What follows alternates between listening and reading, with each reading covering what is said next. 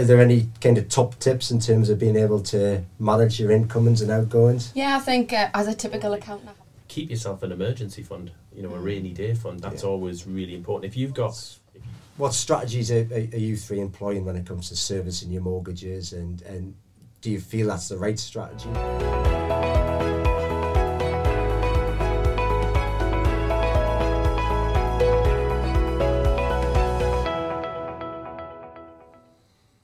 Everybody, and welcome to the True Potential Do More with Your Money podcast. It is uh, the 12th of November and it is episode 94. And today I'm delighted to be joined by Laura Robinson, by Neil Rayner, and by Jeff Casson. And today, ladies and gentlemen, we're going to speak about debts, loans, and mortgages. We're going to speak about the good side of debt, we're going to speak about the bad side of debt. We're also going to share some good and bad practice when it comes to managing the debt and how we balance that against also manage our investment future. Before we do that, though, uh, Jeff, maybe if you wouldn't mind kicking things off with the customary uh, markets update, please. Yep, um, I suppose I'll just build on a little bit of the, the themes that we've been talking about in, in morning markets over the course of the week and probably similar themes that we've been discussing over the past couple of months indeed around inflation. Um, this week we had inflation from a number of, of economies, particularly the US, where we saw inflation move up to, to 6.2% on, on an annualised basis, um, which is the highest it's been in around 30 years we can look back at that and think about what what's driving that. Well, we know that energy prices, food costs, the supply chain bottlenecks that we've been been talking about there are really biting and, and causing that inflation rate to move up. Similarly, we're seeing that in, in other economies, Germany up to four and a half percent, so much higher than, than central banks would, would want it to be. We've started to see some of that reaction coming through. We know that the Federal Reserve are going to step back in, in November towards the end of this month in terms of the support they're providing. I think the other thing that we touched on over the course of last week was really the volatility in the bond market. Equity markets just continue to, to move up. We had a little bit of a, a wobble on, on Tuesday and Wednesday of, of, of this week, particularly in the US, in reaction to that, that inflation number. But in essence, markets have continued to move on. Look at the UK, the UK FTSE 100, uh, back above its pre COVID level for the first time yesterday. Good company results, but really weak sterling as well. And that's a big, big beneficiary for the FTSE 100 because of the export oriented nature of those businesses. So it is a bit of a conundrum with sterling, back to, to 133.6 from where it had been um, at the beginning of the year. So we've wiped out effectively the year's gains against the dollar, for example, back to that, that low level. I think just the other real thing around it is just looking at UK GDP number as well that we had yesterday. Bit disappointing for some, but actually you dig down into it, quite nice improvement month on month. So July and August weak for the obvious reasons. We could see it in the office here, the pandemic, people out of the office, Yeah. not able to work. Back in the That was the house, yeah. same uh, across lots of manufacturing businesses as well. So it's not surprising that, that GDP was weak, but then a recovery into to September. So be good to see that that continuing to work its way through. And then the other thing has been company results across the piece, which have been, I think, really interesting to, to sort of dig into some of the themes that we've been been discussing, supply chain bottlenecks, how that's impacting. It's not really impacting businesses that much. They're still reporting really strong margin performance, strong earnings growth, particularly in the US. Interesting snippet from two auto companies we know they're the ones that have been most impacted by semiconductor shortages. Both Ford and then GM last night talking about starting to see some of those challenges abating into the back end of this year, but more importantly Yeah. into next year. So supply chains starting to respond to, to those challenges. So in the main, equity markets marginally higher if we look at that. US slightly weaker, Europe, the, the UK moving on. Bond markets moving out again from moving in last week, mm-hmm. and sterling weaker. And you mentioned obviously the volatile bond markets, you mentioned mm-hmm. inflation as well. J- Just for, for me, but also for everybody listening at home, does that have an effect then on interest rates? It, it, it has an effect on, I suppose, in two ways. One, certainly central banks have, in the main, a dual mandate, which is to think about employment, but also to think about price stability. So price stability is very much attributed to the inflation dynamic, and that's why we're seeing the, the volatility coming through. because if we look back three, six months ago, it was very much thought of this word transitory. Now, what that means, there's no defined time of mm-hmm. what transitory is. Transitory could be one month, it could be 18 months. But really, it was thought, I think, then that these spikes that we were seeing were a, a three month, six month reopening issue. What we've gradually seen and uh, as it has evolved is that that inflation dynamic has just continued to roll through from different sectors, and that's impacting on inflation expectations, which influences then how the bond market reacts. The bond market's driven by the inflation and the interest rates. Yeah. So there's the effect of, well, how to counter inflation? We move up interest Yeah. rates. Add into the mix at this point in time, we've got all of the, the support that came in last year from a fiscal perspective, pushing in on a demand side. So we've seen a really strong demand recovery. So demand is driving that inflation level up. Central banks have to react react initially by taking the support out, but then also thinking about rate moves. Yeah. And that's why we got the, the, the real volatility last week, because Yeah. the Bank of England had been expected to Yeah. move rates. And, and, and I suppose this is the beauty of markets. They're, they're discounting mechanisms. They look to price forward those expectations. So the UK gilt market had priced an interest rate increase last week from the central bank. When that didn't come through, big surprise. We saw sterling weakening, we saw gilt sell off. Then this week, a little bit more stability as people started to reappraise that. Again, then go to Wednesday, we get the 6.2 from the US. The US bond market reacts to that, and it's it's one of these real challenges for for central banks because policy changes don't impact straight away. So mm-hmm. if the interest rate goes up tomorrow or next week or whatever, it doesn't impact the economy to 6, mm-hmm. 12, 18 months further out. And that's the real challenge for them at this point in time. Yeah. How do you guess what's how do going you to go what's going to yeah. happen? And yeah. that's the challenge with forecasting. But why, when you think about why we don't try and forecast, why you want to think about how do you position portfolios Mm. to be resilient in those different scenarios, so using different asset classes to allow you to achieve that. Yeah. So thinking about where you want to be in, in bond markets, where you want Yeah. to be in equity markets, etc. What's the asset classes? Uh, Jeff, absolutely right, and probably the geography as well. I Yeah. guess you just talked about inflation being so high in the US. It's it's high in the UK, but not as high as that. Yeah. It's, it's pretty different elsewhere. And it, it feeds into well. how people think about currencies. currencies trade off Yeah. interest rate differentials effectively. So that's one key part.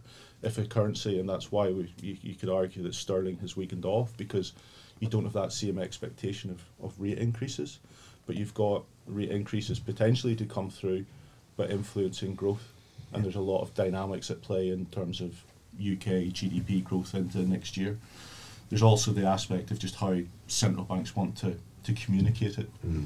And you, you would argue that last week the, the UK Bank of England did a pretty poor job of communication with market.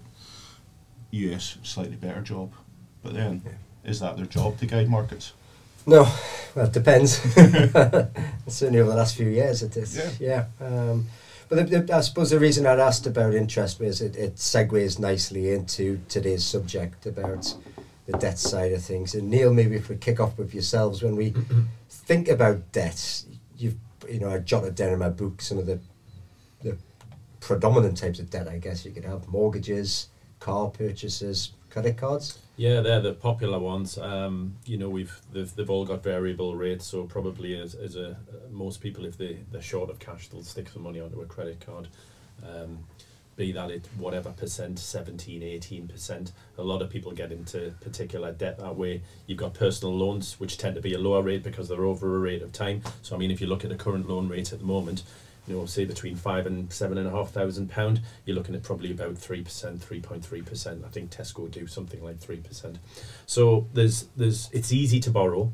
Um, we all see the horror stories about wonga um, and high percentages of you know debt that way from a from a short term point of view.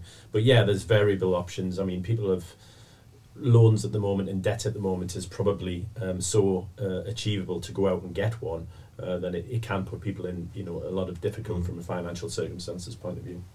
So that's some of the traditional ones. And Laura, and Neil obviously mentioned Wonga. You've probably got other ones such as Yeah. Klarna and things. Yeah, absolutely. I mean, uh, very readily, readily available, aren't they? You, you go on your, your high street websites, and before it used to be a debit card, credit card, and now it's the likes of Klarna, you know, buy now and pay over three months, six months, or whatever it is, and and also store cards. Store cards are very Yeah. readily available as well. It's, it's too. It's very easy for people to kind of fall into the spiral of continual impulse Yeah. spending and kind of increasing that debt over time. I think what we've seen is we've seen a shift from um, from debt being available for smaller things. Mm. So you know, Klarna is available for someone like ASOS. So if you go onto ASOS, you can buy with your debit card, or you can pay via Klarna via three payments. And you're talking typically with ASOS, you're talking clothes.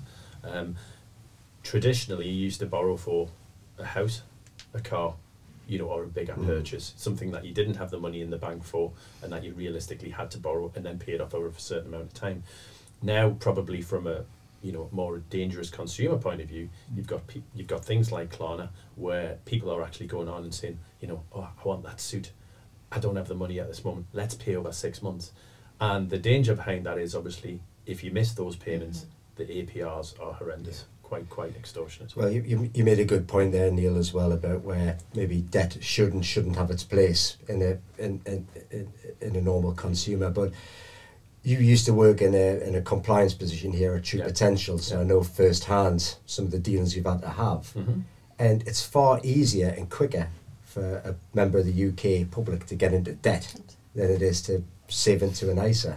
Correct, and I think if you look at you know good financial planning and how you would approach it with a client would be, it all boils down to just simple budgeting. Mm. What you've got coming in every month from a wage point of view, and what you've got going out, and what you can afford, which we call NDI net disposable income.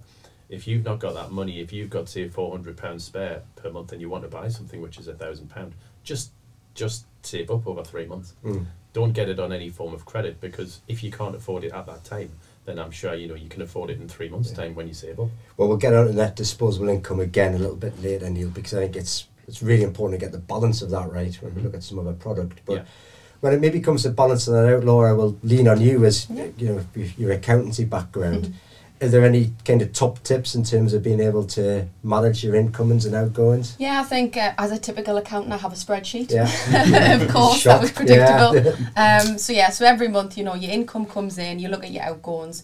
You know, what are the your mortgage? What are the first things that you have to pay out? So you've got your mortgage, um, your various utilities, things like that, um, phone bills, and, and etc.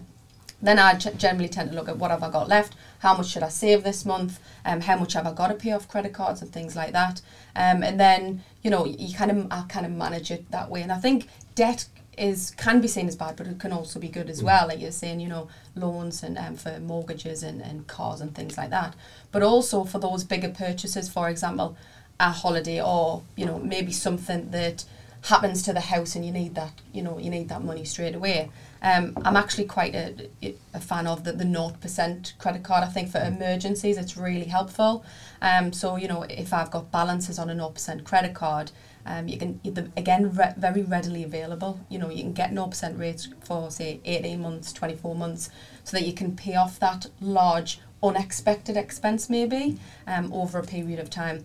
But what I do is again kind of on my spreadsheets um, I, I'm in control because I know when say rates are ending. So if, if I've got a 0% and I've still got maybe a balance that I haven't paid off then I would look elsewhere to then move it to another 0% because it's very dangerous if people get into that habit and think oh you know I'm, I'm, it's 0% it's fine.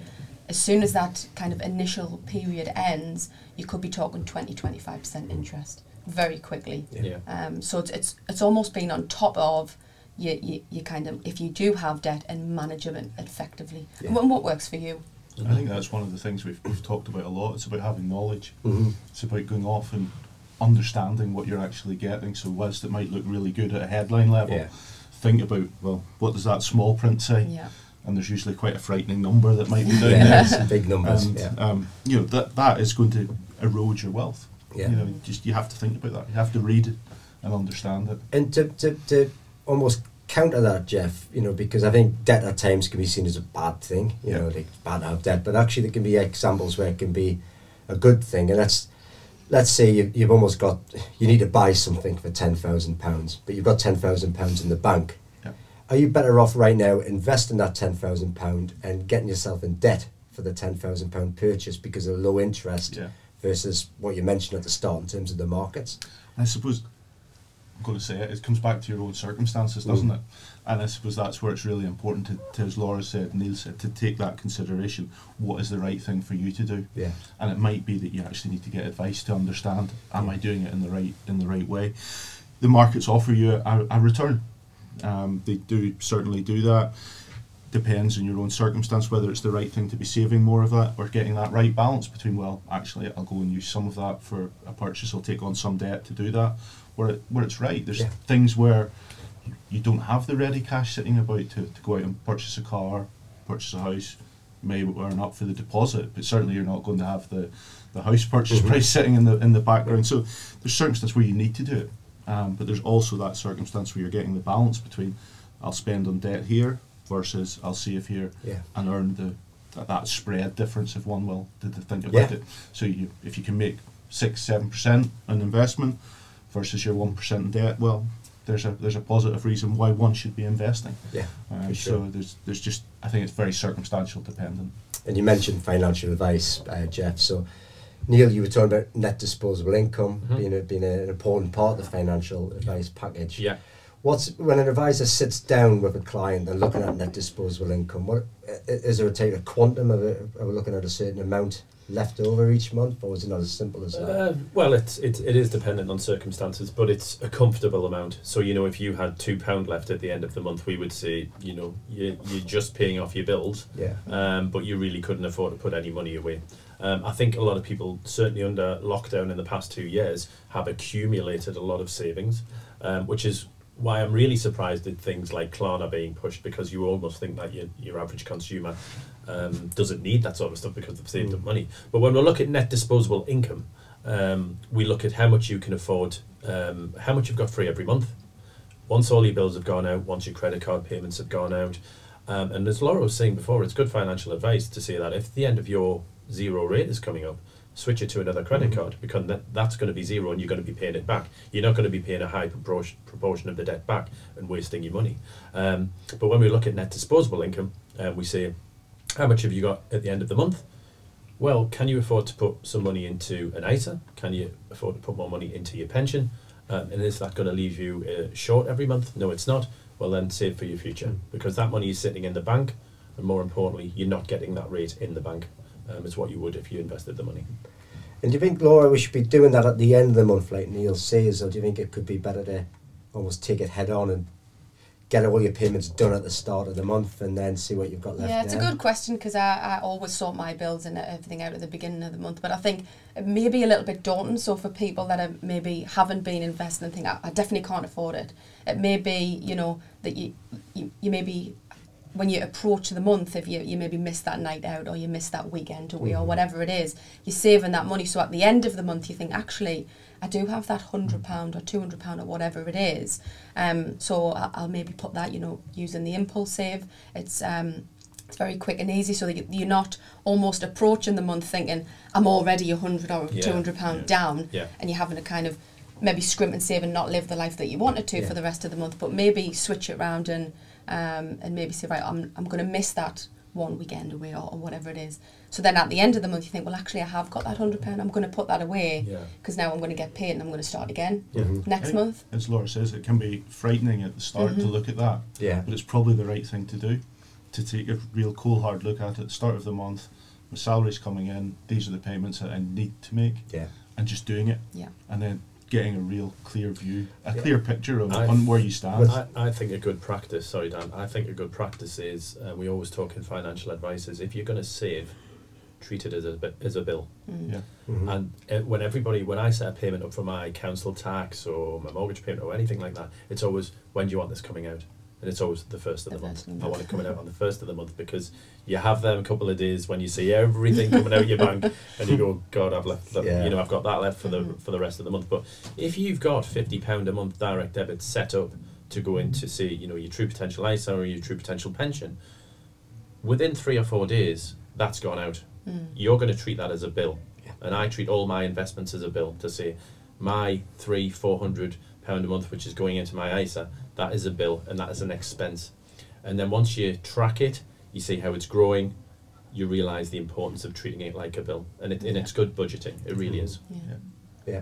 I think when you're used to that as well, that's that's a, Yeah. it's kind of good advice. But I think for some people that's maybe not used to investing and not using used to that bill, um, and, and treating it like a bill. Um, it's almost just dip your f- you know dip your toe in and, and have a go and Just get you in know the month, of it, Laura, and that's what it is. It's Yeah. habitual.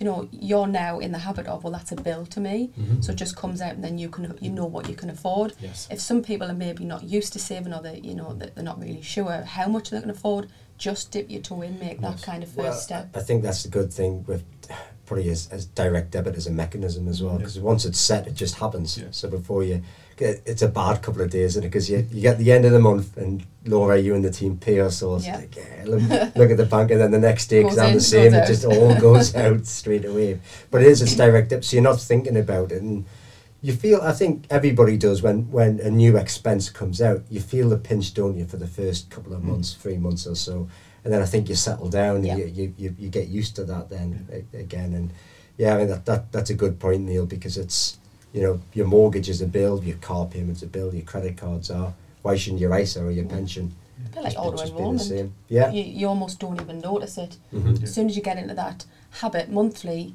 you kind of don't miss it because Mm. you never had it. Yeah. Yeah. Um, and it's, it's a good And kind of practice to get into. Yeah. And it gives you a really good, um, you know, forward looking to the rest of the month to say, this is what I've got left. All my bills are out.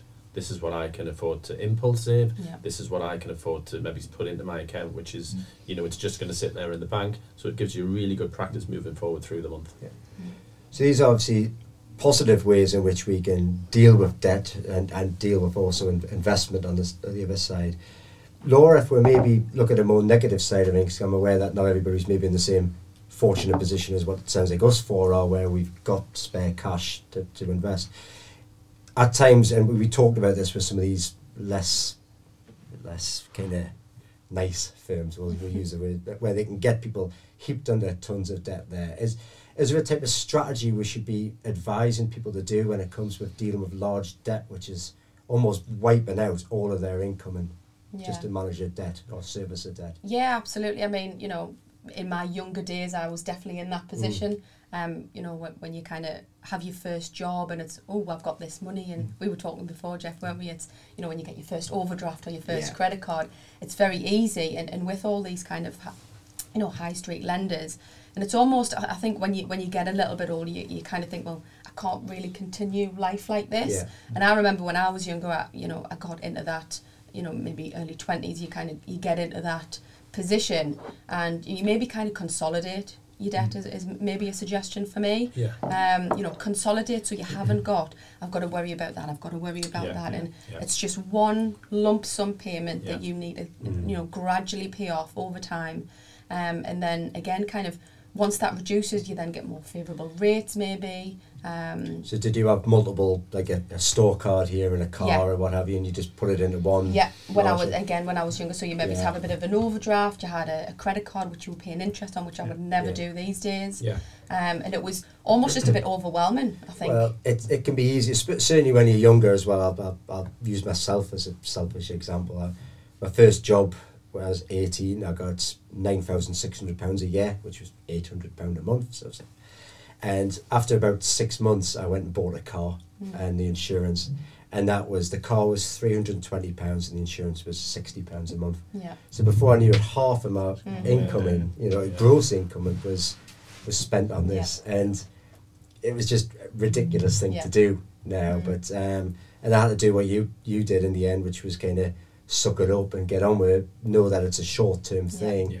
but not kind of double down on that debt. Yeah. You know, not to support.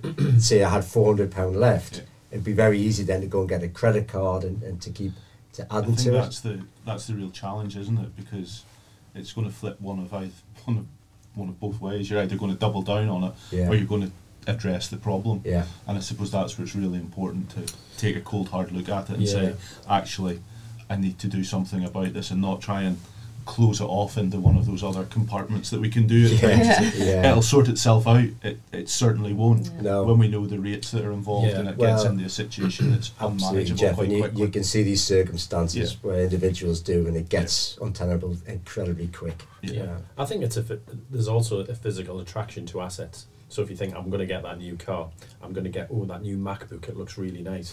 That novelty soon wears off, and then what you're faced with is the reality of the monthly payment, Mm. and you're thinking, you know, it's going to take me three, four years to pay this off. I've got a three-year-old laptop that I'm, I'd rather have a new one, but you realise you're saddled with that debt. So I think it's judging really what you actually need. Um, you know, I do need a car to go to work. I might have a nice car to go to work. Mm. I do need a house to live in, you know, a mortgage, etc., etc. And it's looking at really just trying to save up for those things if you've got net disposable income, Yeah. rather than just taking it out on debt. Do you know anybody who bought a MacBook Um, who didn't need one? no, not No. at all. Not at all. I've been promised one, Yeah. but I've never, I've never got one, not yet. Yeah. it's a little in joke there, I think. Everyone thinking, what's he talking about? Um, obviously, Laura, you've you've talked about that with, with, with some debt. I've talked about my car. Neil, Jeff, any sort of what what would be your worst experience? What, what's the worst way in which you've got yourself I into I debt? think very very similar to, to, to Laura when you think when you're just starting out in the job. Yeah. There's lots of things that you want. There's lots of things that become really easy to, to get with a card, Yeah. and you just well, I'll have that, and I'll get that, and I'll get that, and before you know it, actually there's quite a an amount there that you're Mhm. looking at. But the thing that I think I suppose got me many years ago thinking back was just rates of interest were very different than they are today. Yeah. Well, yeah. Yeah. And when you think about you, we think about twenty five percent as the APR potentially in cards today. It was a lot higher Mhm. um, Yeah. many years ago, and it, it really brings it home. It's like an additional tax It on, is, the, on the yeah. cost of buying something. So I suppose, ironically, if you think about it in that way, am I willing to pay? So I, I don't know. Say you're buying something at two hundred pounds. Am I willing to spend two hundred and fifty pounds in that? Well, that's it. Probably and- not. Yeah, and I, I, I think the consumer would be better protected by giving a real Yeah. example like that, Jeff, Yeah. because I I once got a, a, a Top Shop card as well. That was the Yeah. same sort of thing. was? But actually, unbeknown, you know, because it's somewhere hidden away on page Yeah. 20 of the Yeah, terms, yeah. was a high exit penalty as well. Mm. You know, so if you cash the thing in at early doors, you got stung. I think that's a good well, point. it's, I think uh, that's a good point. You, a lot of people pay 50, 60 pound up a month on their credit card or a bill, and they don't realise how much of that chunk of that 50, 60 pound is actually just paying off the interest. Yeah. And you know, it could be as much as you know.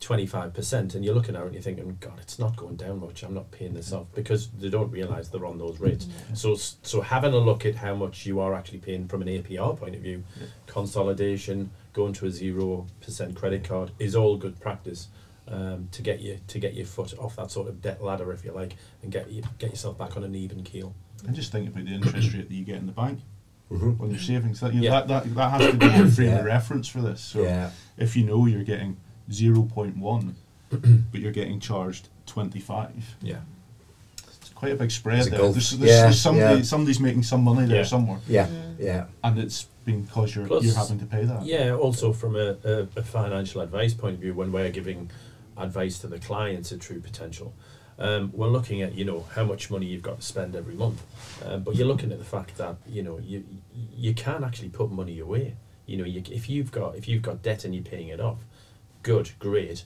Um, if you can't afford to pay it off all at once, fantastic.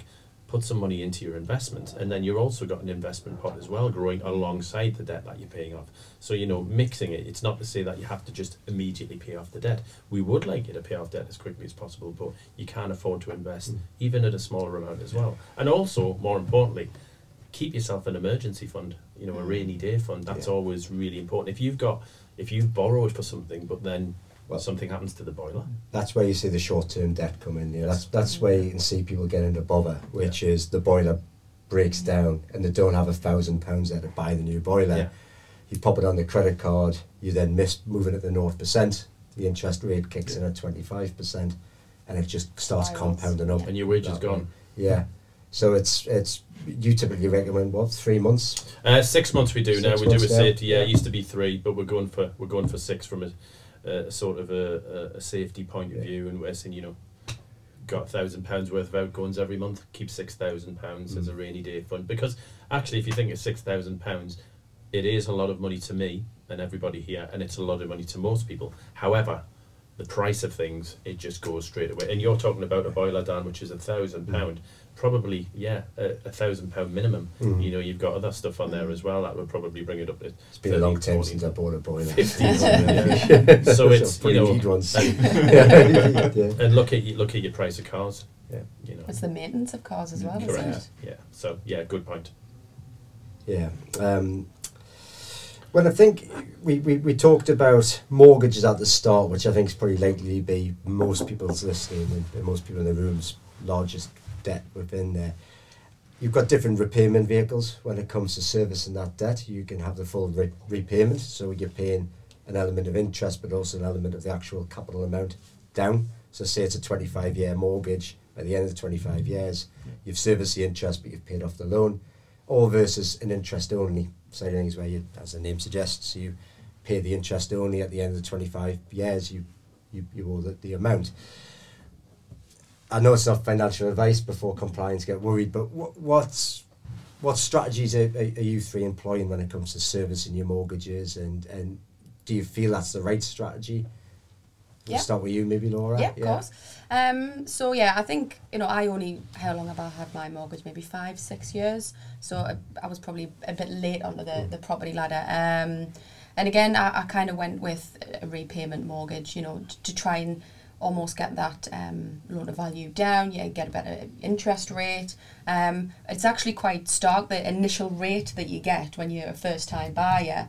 To I maybe got like a two to three year fixed, and then when you you you, you shine, shop around, um, the interest rate almost halved because I'd been repaying Yeah. rather than just having that interest So only. the actual amount you then needed to borrow Correct. was yeah, yeah, down. so yeah. It, it was yeah. advantageous for me. Um, and then it, you get to that point, you, you, you almost assess your financials and say, okay, well, I was paying X amount before, I can afford X amount. It's now reduced to whatever it is. Should I then maybe, you know, should I overpay on the mortgage because I could afford that before? Yeah. Do I then overpay, or actually, do I put that in the ISA, for Yeah. example? Yes. Um, and that I think that's a big question for everybody. But it goes back to Um, what Jeff was saying about probably circumstances, but probably also particular appetite for risk. Absolutely. So I suppose the the the, the difference to what you would do is, I don't know, let's say your mortgage costs you a thousand pounds a month, five hundred pound is for the interest, five hundred pound is for the capital payment. If you just paid five hundred pound for the interest and invested the five hundred pound a month into a ISA for twenty five years, would it outstrip it? Yeah. And it's. That's, I, I, I'm, I'm sorry, I'm not looking at you for No, the answer, Jeff. yeah, There's no right answer. Yeah. But I think if we think about individual circumstance within that, your tolerance for risk on the investment side, but you're also your tolerance for risk on the on the debt side, Yeah. and how that feeds into your overall thinking about your, your finances. There is that opportunity to, with your mortgage, to to have those different pots of money. You've your debt pot, but you've your your pot that you could manage to, Yeah. to, to grow that to, to pay it off at the end of the time. And then striking a balance, well maybe I'll grow some of it, but I might contribute a little bit more Mm. to my mortgage, particularly if I'm thinking about remortgaging, yeah. reduce that LTV, move to a different rate, and, and certainly shop around for those rates because interest rates are exceptionally low. So mortgage rates, Yeah. by definition, should also be Yeah. Yeah. much lower. So if you can get a rate that's really attractive and it works for you, certainly if there's a three-year Mm. fix or a longer-term fix, it's it's all things that should be should be considered. Yeah. I had a terrible experience that when I bought my first house in Gosforth. It was when Mervyn King was still the um, the governor of the Bank of England, and he said interest rates are only going to go one way. This is when they were about three and a half, four percent. They're only going to go one way, which is up. So I fixed my mortgage for five years at four point five percent. Being sensible, nice repayment one like yours, Laura, and then we obviously had the banking Mm. crisis Yeah. and everything Yeah.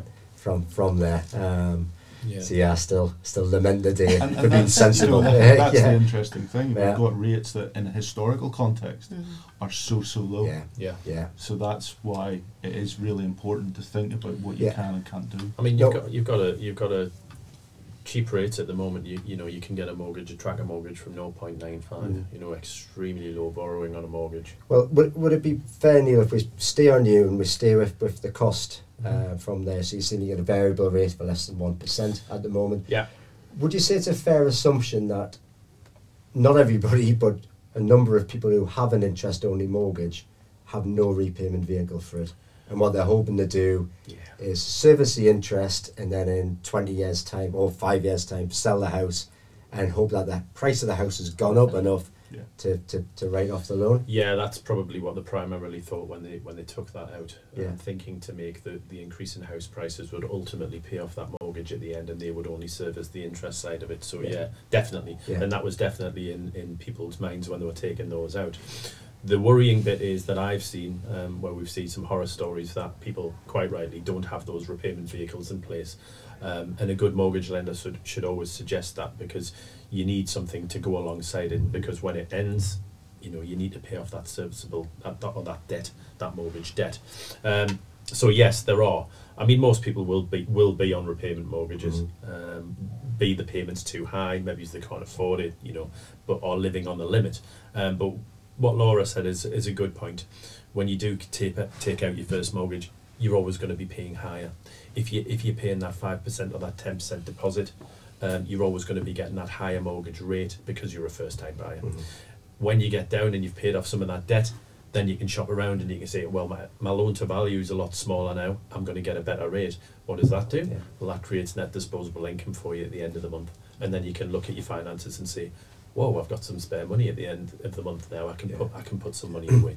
Um, but yes, I mean, interest only, probably not an avenue that I would go down uh, because I like to know that yes, in the first years of the mortgage, you are paying off the interest, and then you start getting into the repayment part of it, the actual debt, um, and that's what I like to know. I'd like to know at the end of that term that mortgage is paid off. I've, I've got one other kind of fear, and again, it's, it's maybe unfounded or not, that there's, because of what Jeff was saying, we've had this historic period of low interest rates where people have these interest rate only mortgages and they're on the limit in terms of their net disposable income. Yeah. They're paying just enough to service at 0.95 or 0.5 or whatever it is. Mhm. And all of a sudden, the Bank of England does Yeah. creep things up one, two, three percent or whatever uh, to a more typical sort of Yeah. interest rate. I think this could push people over the edge when it comes to the debt, where all of a sudden their outgoings are higher than their And I suppose that's back to what, what Laura was saying at the start in the spreadsheet or your bit of paper to write it all down, Yeah. get a sense of where you are. If you don't have that flexibility Yeah. to move, if interest rates do move a little bit, you, you want to be aware of that. Yeah. Mm. You don't want to suddenly tip yourself over Well, it the is. edge. It's it's a it's a great kind of unseen threat, I think, and I think we've probably got a generation or two now. It, it, the rate's been low, Jeff, 2007, 2008? Yeah, since since effectively then Yeah. we saw rates move up in eleven to th- sort of thirteen a little bit, Yeah. and then obviously cut last year back to to emergency Back low levels. Yeah. Yeah, And uh, I suppose the real challenge there is where could rates go to? yeah, Um, you know, we talk about individuals, we're talking about individual debt here, but we're also got a situation where governments have got a lot of debt, absolutely. and yeah. there's there's the two dynamics there. So, you know, rates might move up. They probably should move up, given where we Mhm. are from an inflation perspective. I think um, it should feed through to, to rates. We saw, interestingly, last week, if you look at the back of the Sunday papers, you see a lot of the really cheap rates. Yeah. But then over the past two weeks, a lot of those have, have gone. Mm. Now they've moved up a bit, but the really ultra cheap, less one percent rates have, have gone. Yeah. I think yeah. what we've also seen in the last, um, certainly in the last six months, uh, Dan, is um, the stamp duty. You know, being on on houses, and I'm sort of, I'm not saying this was the big con, but it was, you know, people were very influenced to buy houses because of the fact that there was no stamp duty on these properties. However, what people didn't realise is that house prices in general were twenty thousand pounds more than they were Mm. last year. So people were maybe looking at it saying, "Oh well, a lot of a lot of buyers are attracted to buying a house. We're going to put that money, the sellers, we're going to put that money on the front end of the house. So in real terms, you're paying that twenty thousand pound on the front end of the house of the price over a course of a repayment mortgage, which Mm. means you're spending even more rather than saving that initial stamp duty, which you have to pay up front. And a lot of people were attracted to that. Yeah. And I think, with you know, with regards to what you said before, Dan, if those house prices are twenty thousand uh, pounds more and you've borrowed on those, what happens? And people are up to the limit on their net disposable Yeah. income. What happens when then property prices fall? Mm. When they're- in negative equity from a mortgage point of view over two or three Or you can't sell the house, you know, Correct. which, which you also see with some of these new buildings, but you know they've been doing the help to buy mortgages. Yes. I've, I've got a friend who's got one. He Yeah. hasn't been able to sell the house for five years Yes. Because he lives on a estate with another hundred houses, Yeah. exactly the same, Same Yeah. all at exactly the same costs with the same mortgages. You know, they're effectively trapped, Yes. so to speak. of the original price that they bought them in Yes, as well, uh, yeah. which was higher. So yeah, it's uh, it'll be an interesting couple of years, and I think from a from a mortgage market Yeah. point of view, Sounds a bit doom and gloom, doesn't Let's it? pick it up. yeah, I'm not sure how to pick it up. I'm not as talented as a host on, on, on the podcast. This is where Peter Boulder makes a silly joke. yes, Um, but look, let's let's let's let's finish with you know maybe a top tip from from from the three of yourselves. Have we got three good tips in us? We'll Um, start with you, Laura. Okay, Yeah. that's fine. Yeah. my, my top tip again, you know, me spreadsheet. It, it, it, it does help. It almost gives you an overview. You you kind of you meet people and they don't know what their, their their income is. That I mean, they probably know what their income is, but they don't know all of their outgoings. Yeah. Yeah. Get comfortable with what's coming in, what's coming out. If you need a spreadsheet, get a spreadsheet. I recommend a spreadsheet. Yeah. Um, but again, it just gives you that oversight and planning as well. You know, look look ahead to the next six months, twelve months, or, or whatever it may be, and plan your goal. Um, Yeah. What can you afford if you've got the debt? How are you going to repay that over the next twelve months? You know, if you're saving for a house, when do you want the house? When do you need the deposit for? Unless you get into the detail of your comings and goings, you'll you'll almost never get there. It, and it just the goal ends up moving further and further away. So my top tip would be kind of get into the detail of your comings and goings and then start planning. Yeah. Yeah. Jeff. I think for me it'd be about understanding, understanding the small print. While something Mm. might look optically attractive, nothing is a free lunch. There's always something at the back end of it. So understand it. Don't just accept that it says zero or it's an exceptionally low rate for a period of months. Yeah. What's the true price? Do that little bit of maths in the background and say, well, if it's hundred pounds and the rate's twenty percent, it's going to cost me twenty percent more. Yeah. Yeah. Would I pay that normally? Mm. Yeah. And if if if not, why bother? Yeah. Neil.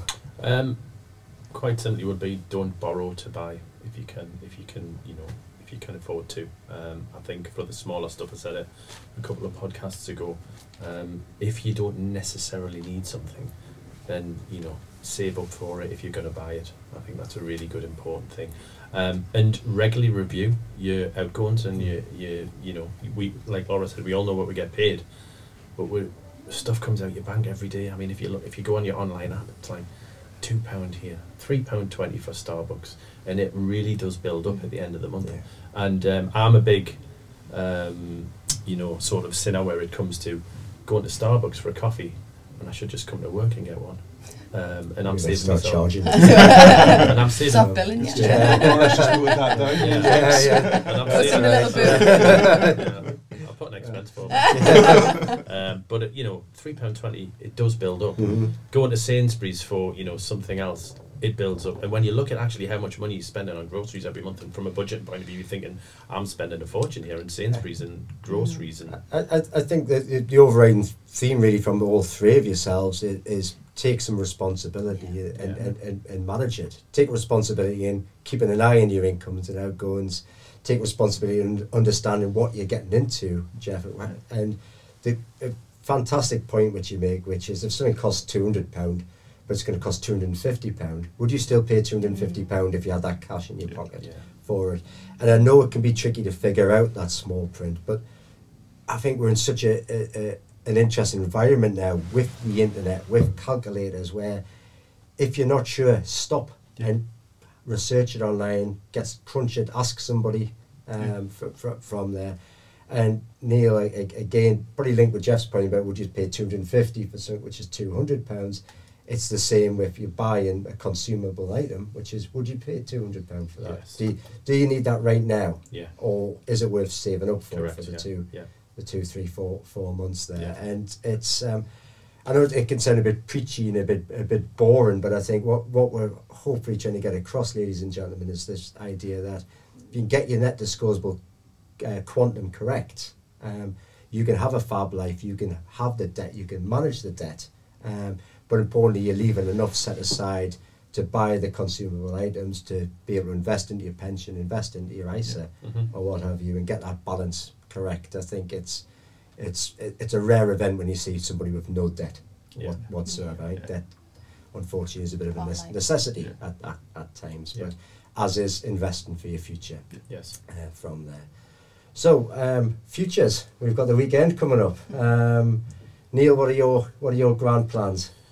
Um, well, I went to my owl sanctuary last weekend. Oh, yes. So that was interesting. So I haven't got anything as exciting uh, this month. Um, sorry, this weekend. Um, I haven't been in Newcastle for a while, Right. so I might go and visit our favourite men's shopping Well, I was going to say la- clothing last shop. time you went to Newcastle, you bought the same I coat as bought me. the same jacket. did as you? yeah. Yes, So true I'm story. gonna, I'm, I'm gonna go with and cash or with a card?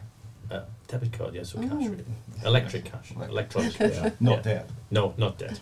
Um, And did, had you saved up for it? I had saved up Yes. for it. Yes. All the money I saved in Yeah. the lockdown. So, Yeah. yeah, yeah, yeah. So I'm going to go into Newcastle. I'm going to um, I'm going to go into Phoenix for my breakfast.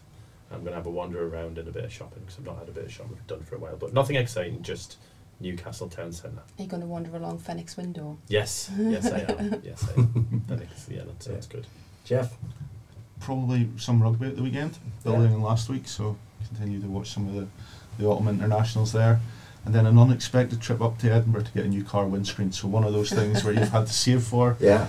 Had a bit of a. Was it an emergency Mm. fund? It'll be an emergency fund. Yes, Hopefully the insurance emergency fund will step in. Well, that's it's normally 50, 50 pound excess, isn't it, for a windscreen? Yeah. Laura, are you going to beat a, sh- a trip to Phoenix or a windscreen Um, I haven't got anything too exciting, but um, I think I'm going out. My sister's home from Dubai, Oh, so. Yeah. um, I think we're going to head out with my sister and my mum at the weekend. Bit shopping, um, maybe something to eat and a few drinks, but nothing exciting. Because you, when you, were, you were last on the podcast, you Yes. ventured into Newcastle as well. I did. This must be something for people from Durham where it's a Well- big day out. Well, the, the last time I think it was um, we'd gone for bowling and karaoke, so that was a little bit more entertaining. yeah. Did you get up and sing in the end? Because you weren't sure. Well, um, we actually in a, in a in a small room. It's a pretty dark room with all the, the lights and stuff, and everybody kind of sings along. There's only two mics, but I didn't get on the mic. I think that was a bit No. too far for me. um, but everybody sings along. It was good fun. Yeah. Do you have a favourite karaoke song, Neil? I don't do karaoke. My, my singing is terrible, so Yeah. I, I think I would blow the machine up. And Jeff, I know that you're you're too sensible to do karaoke. If you'd heard me sing, you would. It's- it sounds like something all four of us have got in Yeah. common. Yeah.